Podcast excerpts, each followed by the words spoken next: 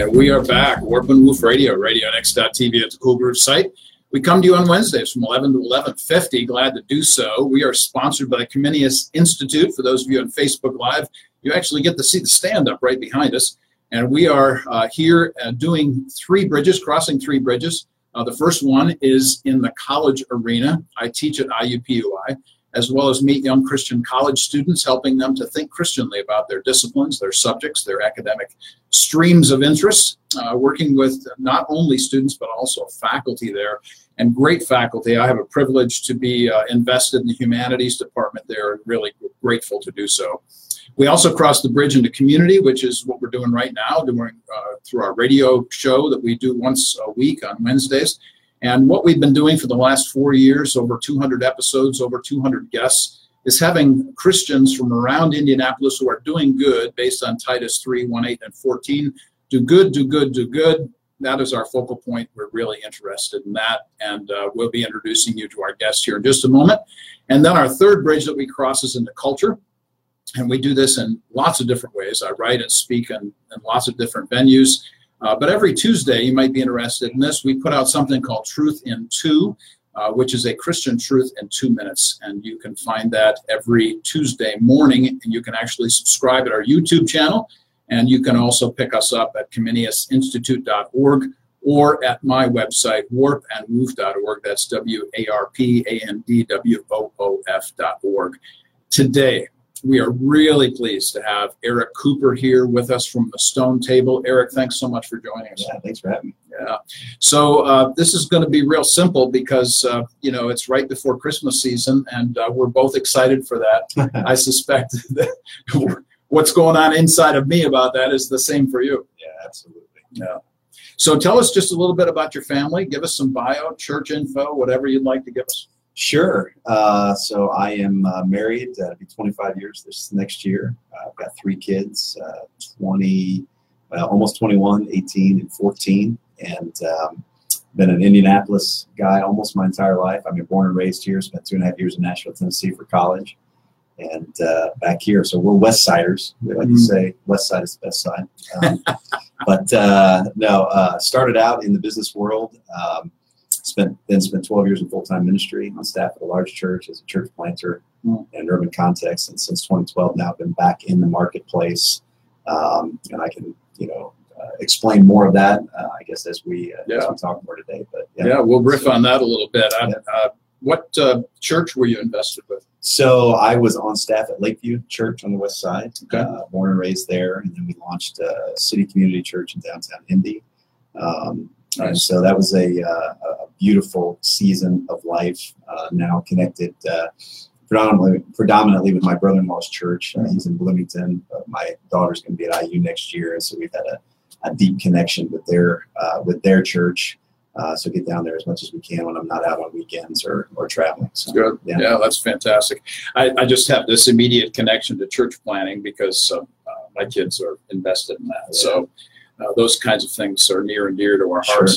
Sure. So we're really grateful for the kind of work that you do. But quite frankly, when you say something like the Stone Table, there might be a little bit of disconnect for most people unless they've read about Aslan. So, why don't you fill us in on where the name came from? Sure. Yeah, it's kind of a regal sounding name, isn't it? So it's a. A throw to C.S. Lewis and the Chronicles of Narnia. When we, I can back up here a little bit, but the Stone Table launched in 2015, but really we've been doing what we've been doing since the early 90s through our housing company, giving to missions, but then we kind of rebooted and relaunched our missions effort in 2015. And we were looking for, what should we call this thing? What should we name it? And I really wanted a name that, people maybe who are outside of the faith, would go, that's kind of cool, right? But people who really knew the story would understand the depth of what we're talking about. So the Stone Table is the location of Aslan's death and resurrection in the Chronicles of Narnia, and really was a call to us on a couple of levels. One is to never forget the gospel centricity of everything we do, so that everything we do is driven by the finished work of Jesus on our behalf. So we wanted to just make sure we never forgot that.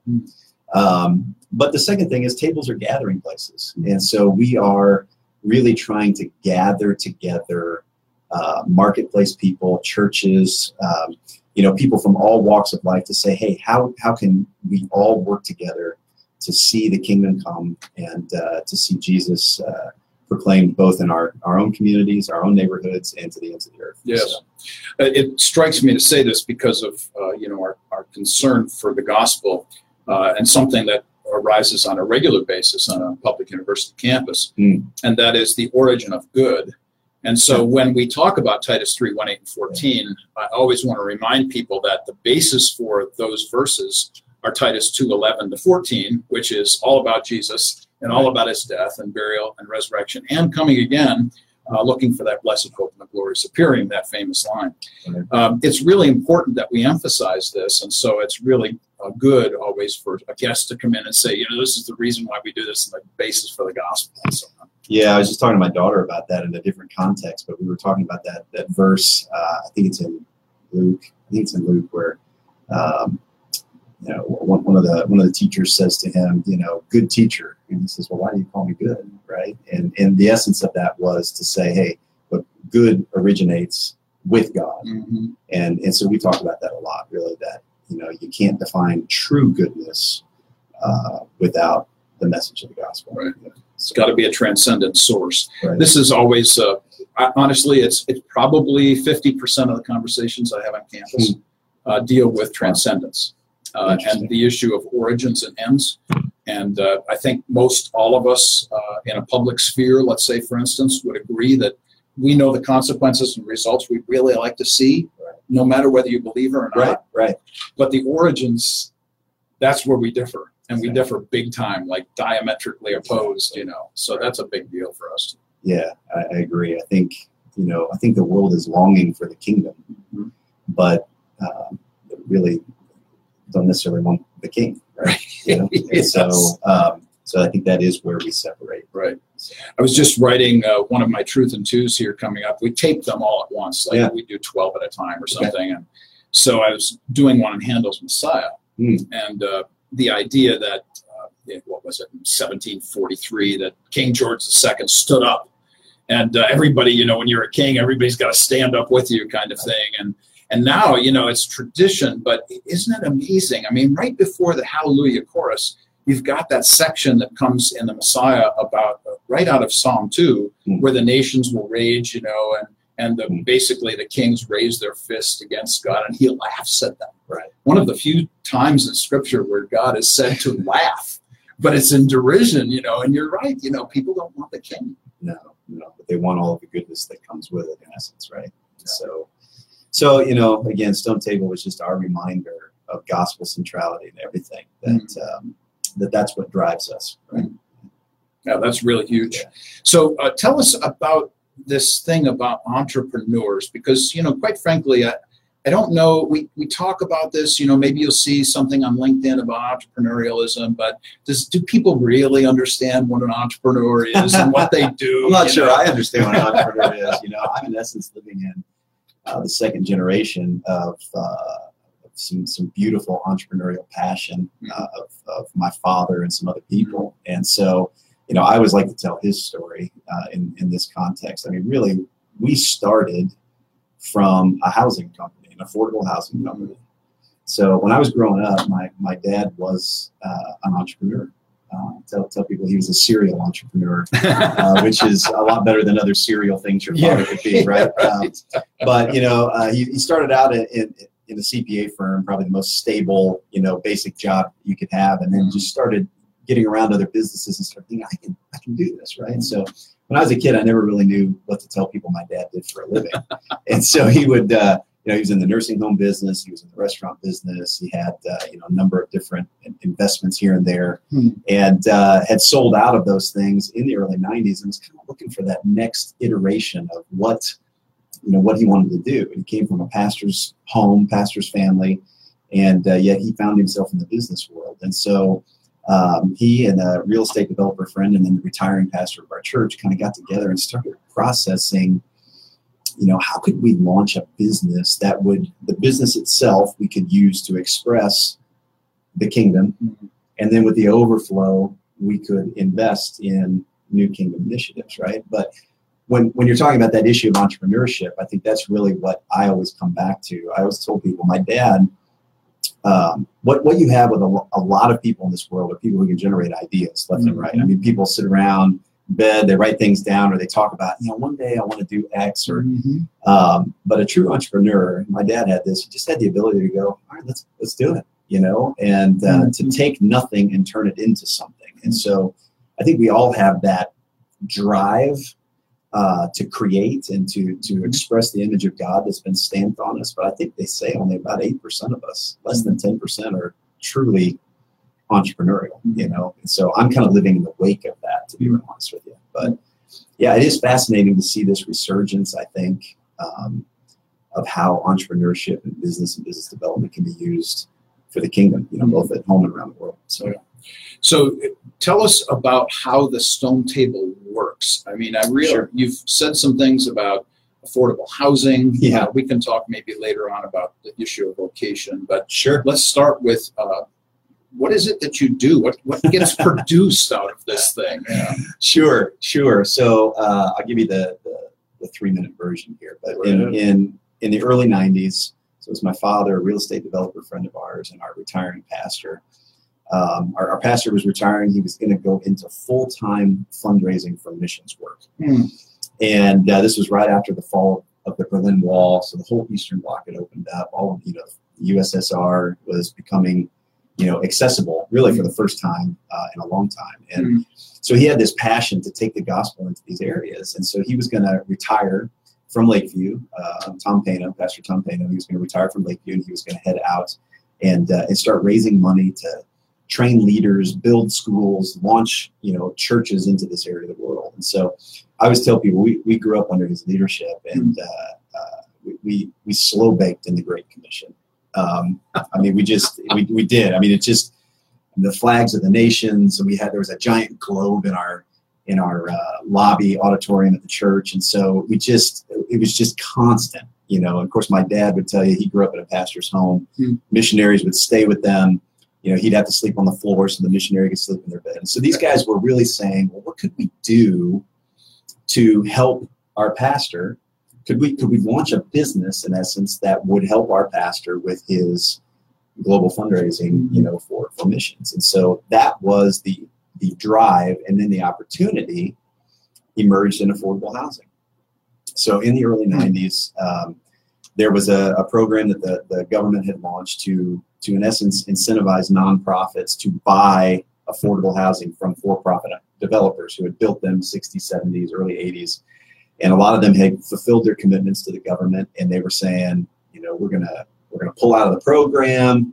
All these folks are gonna have to move out. We're gonna upgrade the amenities, put in swimming pools, and the government was like, well, we intended these to be affordable, but they fulfilled their commitment. So they started incentivizing nonprofits to get into the business. And so these guys saw an opportunity at that point in time to say, hey, look, we could utilize these programs to start acquiring these apartments, so we can help fulfill a social need, and we can, you know, use our business acumen to actually make an impact on affordable housing here. And then from day one with the company, they said, at the end of every year, half of our profits will go back into developing the housing company. Half of our profits will go to our pastor for his missions fundraising efforts. They started that in 92 when they had no money. I mean, literally had, you know, borrowed money on an equity line on a private house to start a nonprofit, you know, like it just crazy stuff that entrepreneurs do. And, you know, and from day one, they've given half of whatever was left over to the work of God around the world. And so we've tried to continue doing that. So my pastor that I was telling you about is 95 years old today. Oh, my word. Today. Oh, yeah. He just retired from our board last year, and I teased him. I said, why are you retiring? You know, you're going to outlive me, right? You know? I tell him the chariot's just going to swoop down and pick you up. Yeah, exactly. He and his wife are still married. They just celebrated their 75th wedding anniversary. Oh, but just a real hero of mine, as are my dad and some of the other leaders that helped us get this started. But Tom finally said in 2015, even though he was on our board, he said, you know, I think I need to think about slowing down. And he was still traveling. He'd been in, you know, Cuba, Spain. I mean, the guy's just amazing. But so we said, look, you know, let's take the heartbeat of our former pastor and let's relaunch, rebrand, rename. So what we started doing with the Stone Table was channeling our dollars towards mission. So it became our missions arm. So we have our housing arm, we have our missions arm. But we said, you know, we didn't want to just give this money away alone. I mean, we want to partner with other people. So we started partnering with churches, with other businesses, and taking, you know, our profits and leveraging them with others so we could do more together. So we have continued to be a missions fundraising organization. But then I also wanted to say, how do we serve those people in, you know, in those churches, in those businesses? And so this whole issue of vocation, calling, theology of work, we were talking before we went on the air here that, you know, I did not grow up in an environment that ever talked about. Right. They talked about what we could do with the money, which is important, but they never talked about the work itself. How is the work itself part of God's work in the world? So we said, look, we can continue to raise money, but then we can serve those that we're raising money together with, the pastors, the business guys. And so we became kind of backfilled into becoming, you know, an encouragement, an educator, just kind of a champion in our stream for the faith and work discussion. So that's what Stone Table does. We give money to missions. We do it together. We serve the greater church in this arena of faith and work and just try to push the gospel forward wherever we're at. So, you know, there's so many things to pick up on and what you've just suggested there. I'll probably start with this one because my mom's listening. My mom is going on 85 here, and I can just hear her saying to me, see, he's 95, and he's still just doing really good.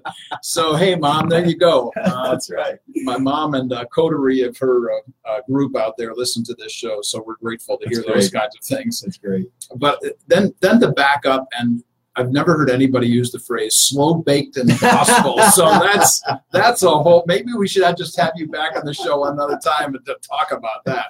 But I wanted to get to the real issue of what you all are about, which is, honestly, it really sounds like you're developing a profit to help nonprofits. So can you kind of separate that out a little bit for me and for us?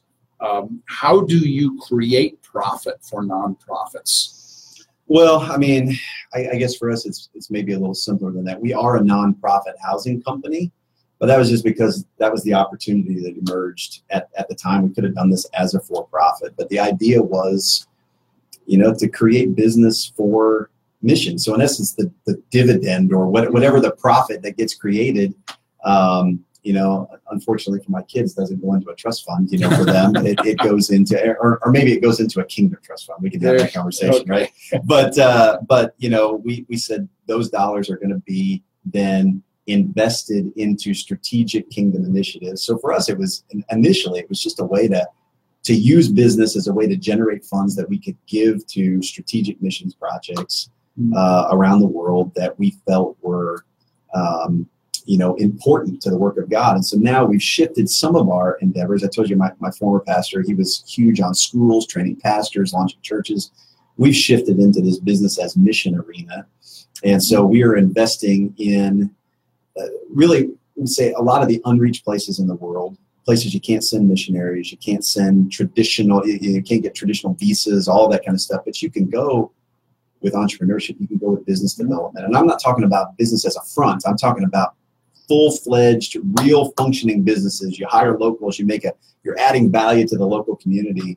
And then through those mechanisms, the gospel is channeled. So that was kind of our heartbeat, was to say, how do we create a nonprofit, but how do we create a profit center? Yes. So we're in the housing business, right? So we make our money off of, you know, leases and management fees and, you know, development fees, you know, all that kind of stuff. And so, you know, we're using that model, and then we're channeling those dollars both back into affordable housing and into some of these missions endeavors. Sure. Yeah. It sounds like a fantastic opportunity, and one that we want to continue to talk about. We're ending here in our first segment. We're going to take a one-song break. When we come back, we can talk a little bit more about the work and the vocational issues and that direction that y'all are taking. Yeah. You're listening to Warp and Woof Radio, RadioNX.TV at the Cool Groove site, and we come to you on Wednesdays from 11 to 11:50. Glad to do so here with Eric Cooper from the Stone Table in our first segment, talking about what they do and the focus of their particular nonprofit. When we come back in the second segment, after a one-song break, we'll be talking about the issue of work and business and vocation and how everything that we do, no matter what it is for ministry. Right. We'll be right back. Great. So we are still on live, Facebook Live. Thanks for sticking in there with us, Facebook Live folks. Grateful for your presence. The radio section gets cut off, so our tech guy, what he does is he takes what we do on Facebook Live and he reinserts it into an iTunes thing. Cool. So later on when that all comes out, you can dice it up any way you want. You can say, you know, take 3 minutes, say, I've said this really well. I don't think I've said this really well before, so here it is. You know, tell a story about your dad or your pastor or whatever. Appreciate that. Yeah. Appreciate that. So you've been doing this for a while. 4 years. Yeah. Wow. Yeah. And here's the man right here because he got me into it. So, yeah. He's so fluffy. Well, and he's just got cool written all over his face. Oh, absolutely! Yeah. You got the little goatee going here. Yeah. You know, no, we quit. Yeah, I spend most of my time in the south of Wales. I'm his white twin. He's my black twin. Yeah, we're brothers at heart. Yeah, we just think alike. That's great. When did you guys meet? Actually, I met him on this format. And the first time I heard him in an interview, I just said, "Hey, man, you need to do this. You know, create your own show." He was just, you know, because I've been doing it almost 9 years. Wow! I celebrate 9 years in May, and built my show off of community consciousness, community awareness, picking a cause, and then let's go deep into it. Most of the time, we're just, you know. Right. And we got stuff way under here to pull up so people can help with and understand. So that's cool. First time I heard him talking about his mission and what he was doing, I was sitting up in the corner just producing the show. And I said, man, this cat can talk. He needs a show. And 10 days later, we were on the air. I was gonna say I like that. I mean, I just walked back in from the restroom and boom, you were talking, right? Like we were ready to go. And so I think what leads, I think, most of the credibility to what we do is just everyday people talking about situations that just don't get discussed in depth, and people are intrigued about. They want to know more. They want to know more, but I don't want to be. I'm too proud to ask the question. It might seem like a simple question, but if I can sit back and listen, I can learn a lot. So. Found out that this is a very, very good learning tool and a good way to put information that's not popular out. I work with autism. Yeah. Yeah, so I'm doing an awareness piece on autism because there's such a discrepancy of African Americans in understanding what autism is, what the resources are, what school do I take my kid to, do I apply for Medicaid to get this one-on-one, all of that stuff. You know? So starting that initiative and I don't care. The rest of the world doesn't, but man, we've got some families now tuned in that are into knowing about this autism initiative. And it's like at the end of the 30 people, we're going to turn those 30. Yeah, we're going to give those 30 people some juice to live on. Yeah, so yeah. Well, technology and social media and stuff just giving us so many opportunities. You know. Oh well, just in the 4 years we've been doing this, this wasn't even part of our. We were just have people listening to us on the radio. And then within about a 2-year period, all this video and face, real time, real space, real faces with the voices. Oh man, we had to catch up, and I was reluctant. I'm like, they're not going to watch. They're not going to listen if you let them watch. But I said, okay, you lose HP. Lose on this, so they'll get some cameras and this stuff. You know, making people be able to see. That's great. Yeah. That's great. Yeah, but it's ongoing, and I just love it because it's never stale. I mean, you're learning something new in this world, weekly, daily. We're getting ready to put together some videos. So I just found out there's some animated software where you can actually talk into the computer, and it creates your cartoon graphics that you want by. My kids love doing that. I said, I'm done now. Yeah, they'll FaceTime me and they'll be a giraffe or they'll be, like a cartoon giraffe. Yeah. That's great. So I'm out looking for a graphic artist, old school and stuff. And lo and behold, on my Facebook page, Looney Inc or something. And it just told me everything I needed to know about creating my own cartoon graphic. I said, this is too much. That's great. Too much. That's great. Wow. Yeah, the opportunities are amazing today. We keep pushing this down the road. Just to talk to people who are interested in what, you know. Yeah, because people are looking for what they want to know about. Yeah. Right. Right. That's why today, for instance, when I put this up this morning, I tagged some of our mutual friends. Mm-hmm. And I did that because, you know, they know both of us in some way or another. Yeah. And in that way, it kind of spreads the word further. Yeah. So, you know, Facebook Live will be archived and it'll come out and you can push it wherever you want. Yeah. The iTunes thing, same thing. That's great. But this is internet radio, so it operates a lot differently. You know, it's not terrestrial where you just turn on the thing and it's there. So you really have to push. You have to do it on your own. Yeah. Yeah. But, you know, getting people in here from around, I mean, it's just huge. And there's so many good Christian folk doing good things that I don't have any laptop. Yeah. Yeah. So I'm trying to remember who the guy has connected it with. It's just And we are back, Warp and Woof Radio, RadioNX.TV at the Cool Groove site. Thanks for joining us here today. We're here with Eric Cooper. In our first segment, what we did was talk about the Stone Table and that great nonprofit and what they do with affordable housing and getting money to missions, all kinds of great stuff. In the second segment, Eric and I are going to talk a little bit more about vocation and work, the theology of work, the importance of that. This is just something that's near and dear to my heart, obviously to yours as well. So let's talk about that.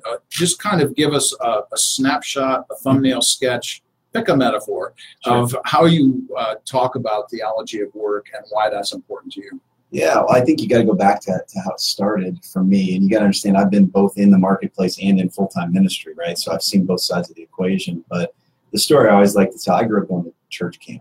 So I grew up, our church camp was at Lake Placid Conference Center in Alexandria, just outside of Alexandria in northern Indiana. And, you know, it seemed like every night of church camp had a theme. You know, there's salvation, sanctification, such. We always culminated with called into ministry night. Mm-hmm.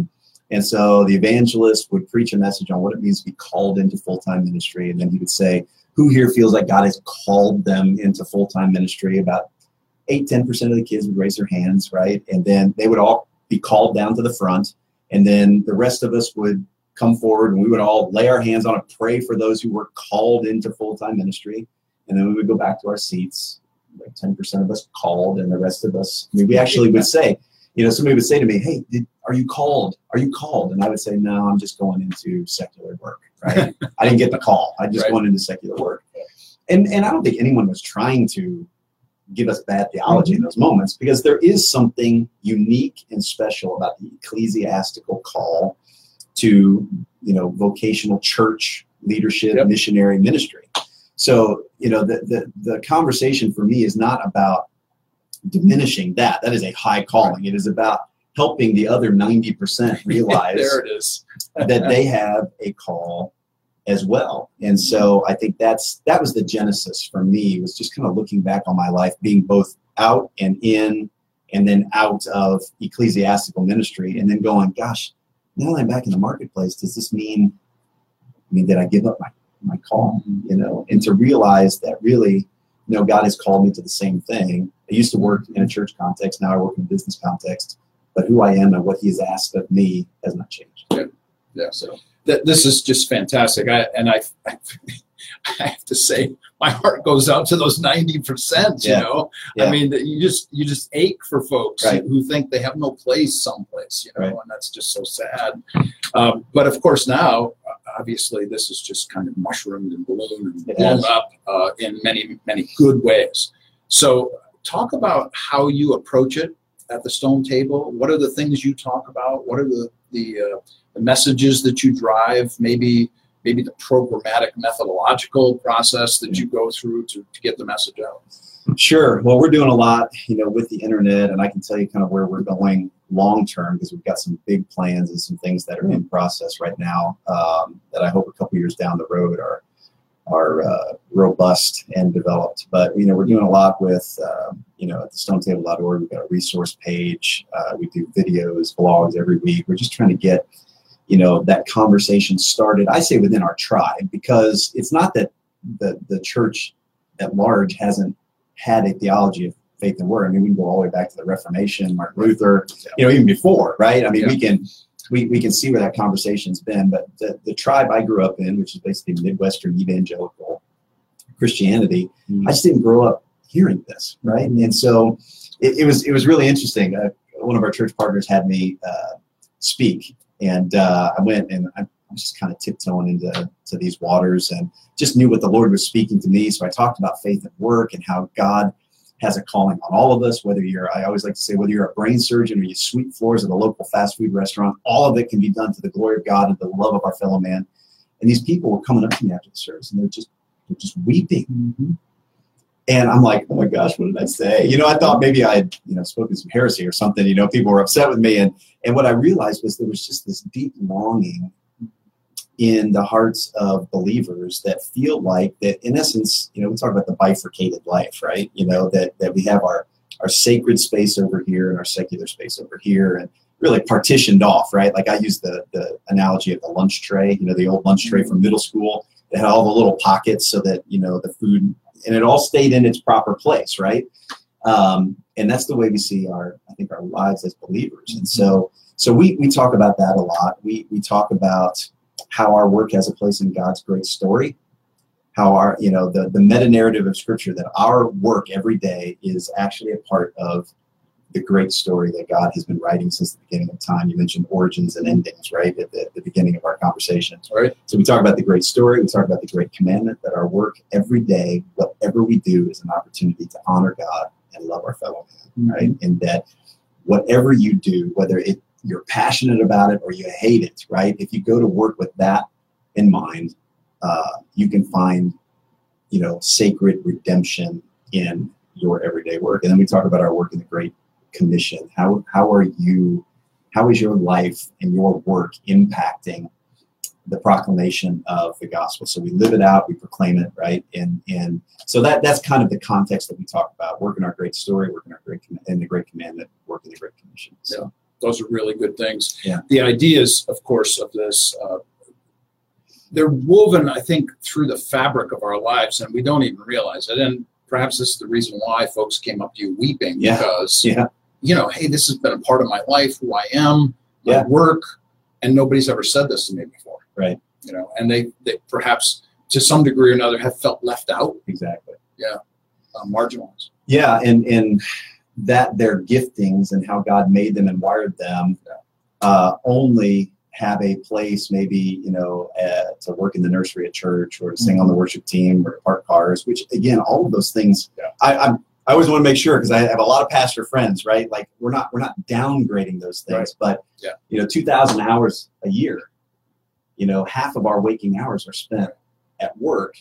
Doesn't that have something to do with the work of God in the world as well? Right. I think you said it so well just a moment ago when you said, you know, here's this work here. We just want to raise everybody else up to the same level. Exactly. Yeah. Exactly. You know, and one of my good friends, a pastor that travels with us and has done some incredible work with us overseas, he had me down to speak at his church a couple of years ago. And I'll never forget when he introduced me, he said, introduced my friend Eric Cooper, and he said, before I do that, I want to apologize to all of you. Mm-hmm. He said, because it has never even occurred to me to talk about where you spend half of your waking hours. Wow. Right. And so I think there is an awakening, and people are realizing, hey, the marketplace is part of God's work in the world. And it can be a sacred, beautiful part of seeing God's kingdom go, you know, to the ends of the earth. Right. So. And that everybody can share in that in one form or another is really crucial, I think, for all of us. You know, I'm thinking about my little sister right now. You know, she lives in Denver. She is a person who does sign language, so she's bilingual. She works in a public school setting, you know, and here she is being able to help people transfer knowledge that they wouldn't be able to get in any other way unless there was a translator or interpreter. 100%. I mean, think about the implications of that kind of life. And that's just one person that we're talking about. Yeah. And now we have to talk about everybody, you know, whatever it is that you're doing. Yeah. Yeah, it's interesting. One of my favorite books on the topic is Keller's book, Every Good Endeavor. And, of course, Tim Keller can, you know, he could expound on any topic, and I would probably read the book, right? But, you know, Keller talks about our work as a partnership with God, right? And he says, you know, why didn't God just create streets and buildings and, you know, communities and businesses? Why, you know, why did he just kind of create all of the raw materials? And he says, because it's our job. We were stamped with the image of God, and we are in the world to partner with him to develop cultures and communities and to become the expression of his kingdom in the world, right? And when you think about your work in that context, again, whether you're a brain surgeon or you sweep floors, you know, I had the most beautiful encounter a few years ago at the Atlanta airport. We were flying back. We were on the last flight out of Atlanta back to India. It was like 11:30 at night. There's hardly anybody in the airport, which you've been to the Atlanta airport. Oh, it's very strange. That's unusual. Yeah, we were sitting at the gate, and we were watching, I think, an NBA game on the screen. We were waiting for our flight. And this woman comes along. She's humming, singing, and she's sweeping under all the chairs, and she comes right up to us, and we're like, you know, do you need us to move? You know, I mean, we don't want to be in your way. And she was just so sweet, so beautiful. She told us, no, you know, I'm just wrapping up here. And she told us a story about how she found earlier that day, found a bag by one of the seats that someone had accidentally left there. And she said, she took it to Lost and Found, and she said, I was so concerned about, you know, whether this person was going to know. So she said, I took the phone number off of the bag, and she said, I called them on the phone. This lady sweeps the floors, right? Nice. I called them on the phone. So she's just telling us about her day, right? Just as sweet as ever. And she walked away. And I thought, I got to go talk to this lady. So I chased her down the hall, scared the living daylights out of her, right? I bet. But I told her, I said, I want you to know, like, tonight, like, you partnered with God to take care of us. Mm-hmm. And so I don't care if you're sweeping floors or if you're doing brain surgery, right? Like, all of us have the opportunity to partner with God every day in big ways, in small ways, to love our fellow man, right? Through our work. It's phenomenal, and that's such a great story. You know, you keep mentioning brain surgery, and I have to tell you, there's only one name that ever pops up when I think about this, and that's Dr. Ben Carson. Mm. You know, and talk about affordable housing. You know, he's obviously invested in HUD right now, a very important person. But this is what he used to do for a living. You know, the man's brilliant. Yeah. So that kind of thing, along with your focal point on this lady who is taking care of a bag. It's beautiful. It's beautiful. Yeah.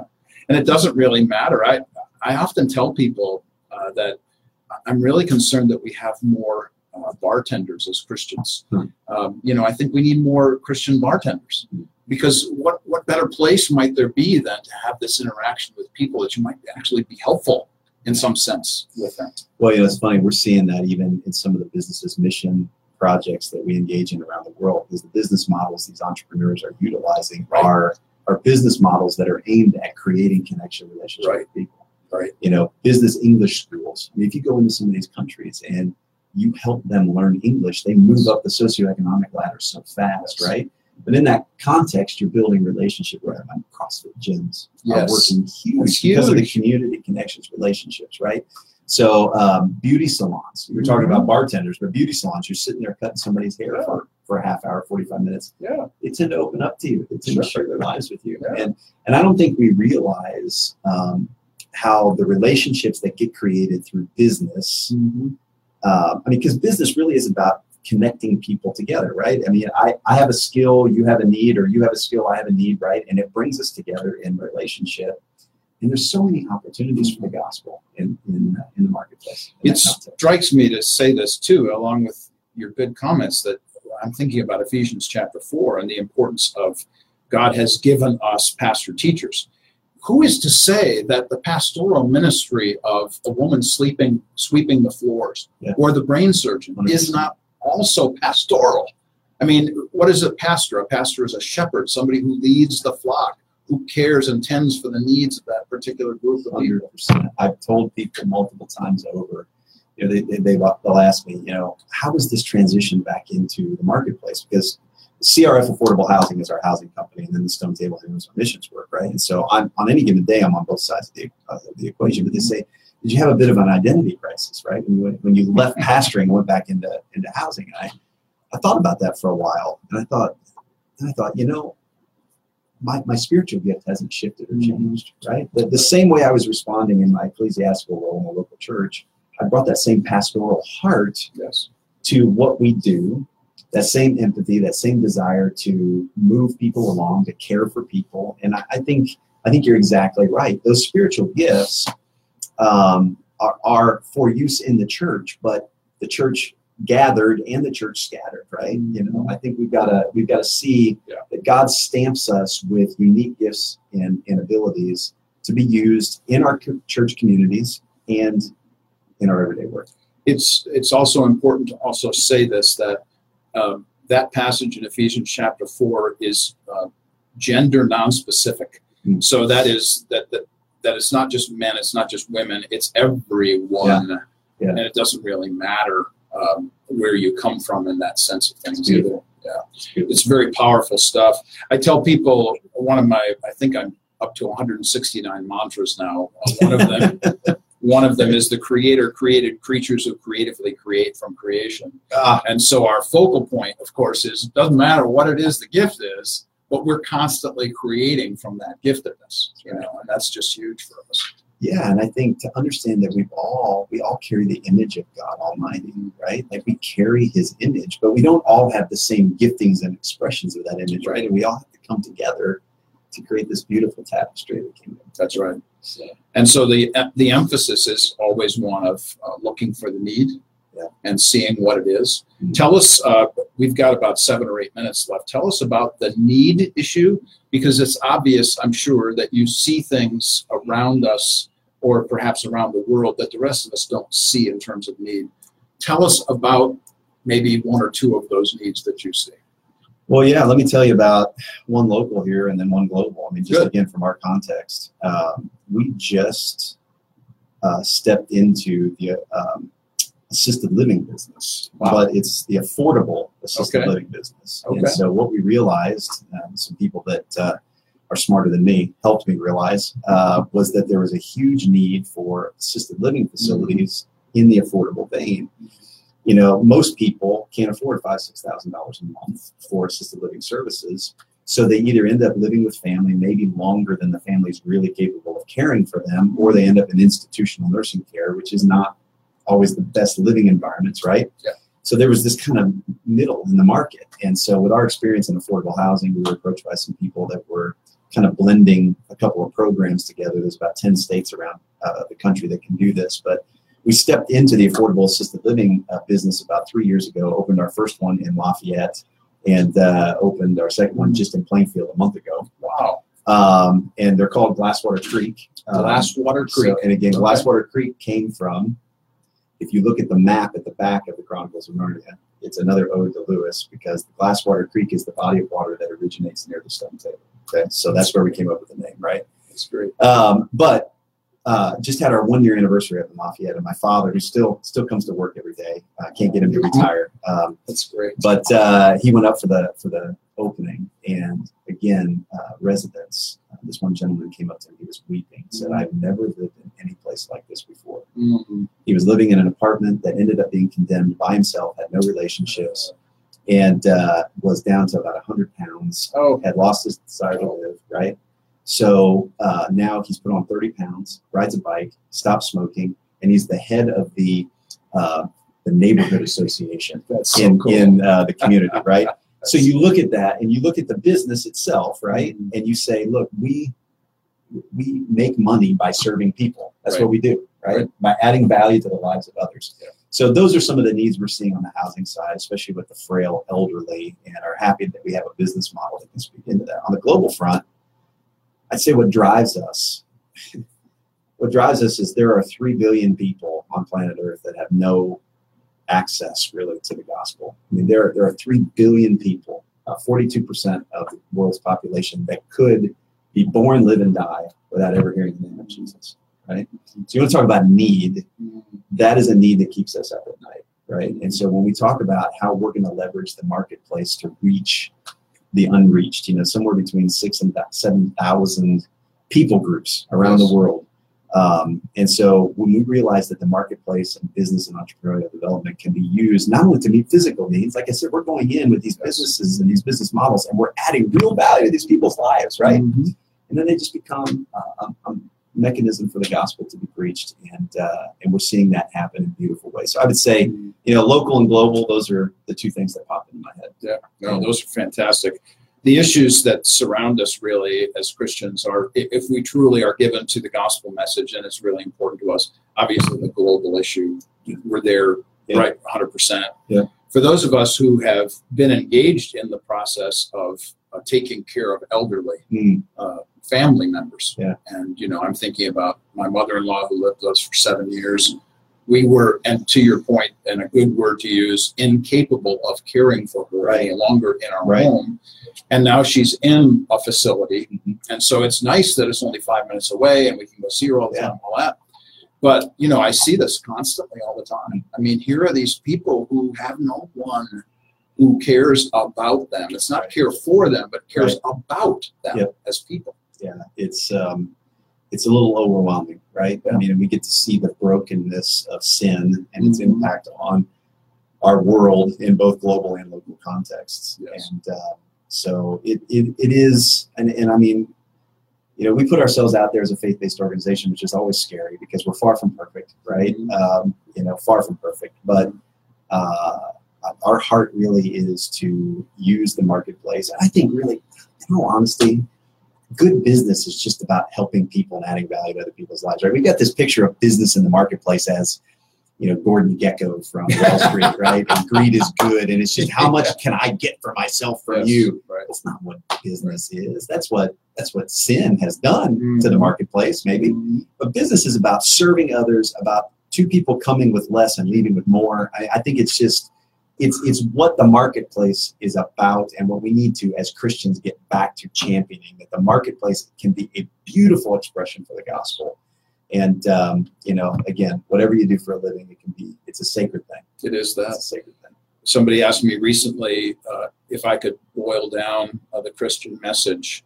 And I said, I can tell you Christianity in one word, and that's others. Yeah. And it's a focal point. I mean, you think about what is Jesus said, quotes Leviticus 19, and he says, you love God and you love others, but you know that you love God by your love for others. So, you know, I can see it in your eyes, you know, that your love for God is emanating from your love for other people. And one of the great things, you know, for your family is to see the kind of work that you do, and the testimony, I think, for generations. And then for your dad, you know, it's just so cool that your dad still comes with me. It means a lot. And, you know, I still got value to add. What am I going to do all day? You know, exactly. Sit around and think about myself, right? I mean, so I think you're so right. I mean, as long as we've got value to add to others, that is the orientation of Christian life. Yeah. Thanks ever so much for sharing your testimony and the opportunity to do this. And it's an honor. And when we come back from the archive and, you know, the iTunes bit, I'll make sure to send that out to you so you know where to get it, all those good things. You've been listening to Warp and Woof Radio, RadioNX.TV at the Cool Groove site. And we come to you on Wednesdays, but for the next 4, we're not going to be. We're going to take a break for a month. Actually, I'm going to be out visiting family, like a lot of you are as well. And then the first full week of January, I'll be teaching on the East Coast. So I won't be coming back to you until the 15th of January, but we're already setting up some folks for that time. Looking forward to the opportunities of a new year in 2020. Thanks ever so much for joining us in 2019. 4 years coming up on February, over 200 episodes, over 200 guests. So pleased to have been doing this for all of this time. And with my brother, Harold H.B. Bell, grateful for him and for his life. Producer for this show, Josh Collingwood, who does all the work behind the scenes. Thank you ever so much for all the work you do. Blessings to you all. Thanks ever so much for this year, and blessings on the holidays as well. We'll see you back in 2020.